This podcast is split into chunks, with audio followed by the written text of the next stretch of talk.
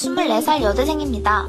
남친은 키 180에 박태환 선수를 닮은 훈남이에요. 소개팅으로 처음 만났는데 주선자 둘 다 너네 잘 어울린다며 띄워줬고 그날 오빠가 고백해 사귀게 됐어요.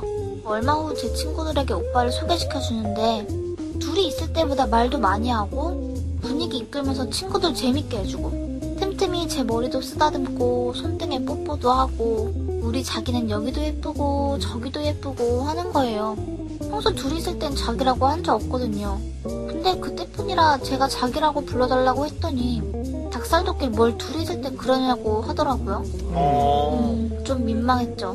근데 몇 달 전 오빠 친구들 커플 모임이 있었는데 절 데리러 온 오빠가 제게 옷 좀 신경 쓰지 하는 거예요. 친구 여친들 완전 치장하고 올 텐데 너도 신경 썼어야지 하면서 버럭 하더라고요.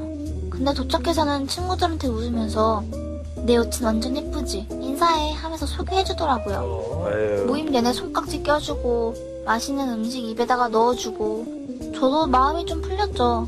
근데 모임이 끝난 후 둘만 남으면 오빠가 싸늘하게 알아서 택시 타고 가 하는 겁니다. 패스. 뭐냐고 화 안 풀린 거냐고 친구들 앞에서 웃고 나 챙겨준 건 뭐냐고 했더니 싸웠다고 광고할 일 있어? 애들이 뭐라고 생각하겠어?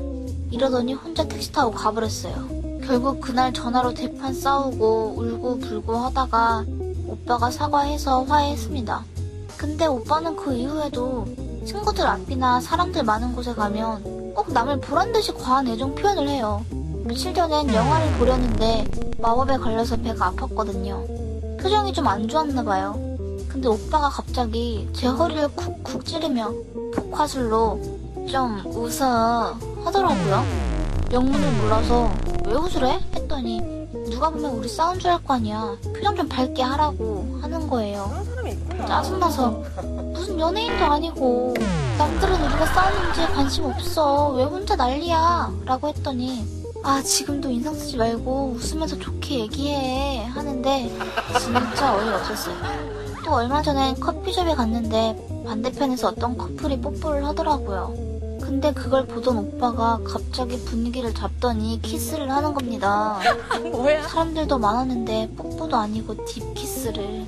그리고는 그 커플이 웃으면 괜히 의식해서인지 별거 아닌 얘기에도 더 크게 웃고요 썩 유쾌하지 않았어요. 친구들은 너희 오빠 다정하고 애정 표현 많이 해준다고 부러워 죽는데 전 혼자서 끙끙 앓고 있네요. 저 어떡하죠? 아, 이게 너무 아니야 아니야. 근데 이게 어 저는 들으면서 이 남자가 되게 불쌍하다는 생각이 계속 들어요. 너무 피곤하게 사는. 어 계속 촉을 세워놓고 그러니까. 다른 사람이 나를 어떻게 생각하고 어떤 눈빛으로 바라보는지를 계속 살피면서 살아가는 게 얼마나 불쌍해요.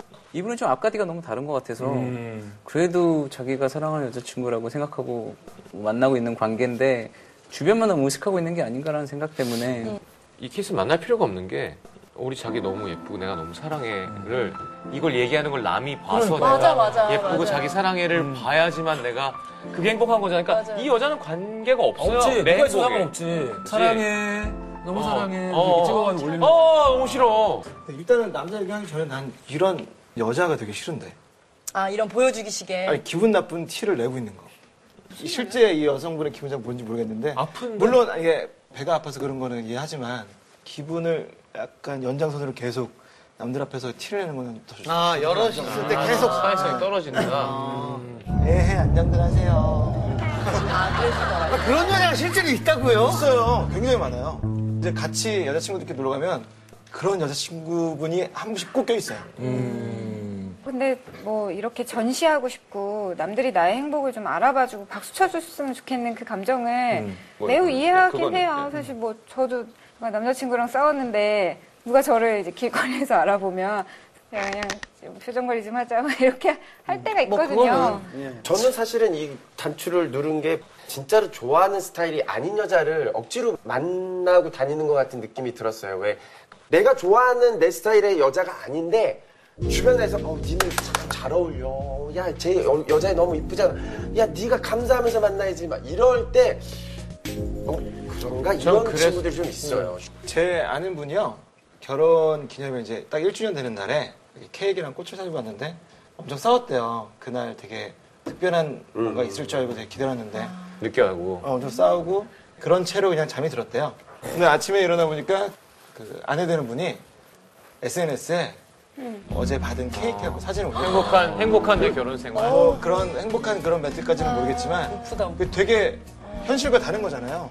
어, 뭐 얼마 전에 저도 촬영할 때 남자친구가 너무 SNS에 빠져가지고 그 여자친구랑 같이 밥 먹고 하면 이걸 다 찍어서 다 올린대. 근데 심지어 반응이 좀 뭐 시큰둥하면은 더센 걸로. 예 아니 또 지금 방금 밥을 먹었는데 또 다른 돼. 거를 어디 가서 시켜가지고 그걸 찍어서 이 정도는 먹어야 뭐 먹방의 진수를 보여줬다고 할 수 있지 해서 찍어서 올리면 와 대박 대박 하는데 이걸 먹지 않고 그다음에 버린대요. 버리거나 근데 그, 그 좋아요 때문에 부자구나. 그 좋아요 때문에 계속 그렇게 그러니까 행복을 전시하고 싶은 건 어쩌면 역설적으로 지금 행복하지 않다는 반증이 아닐까. 행복하지 않으니까 배를 쿡 찌르겠지.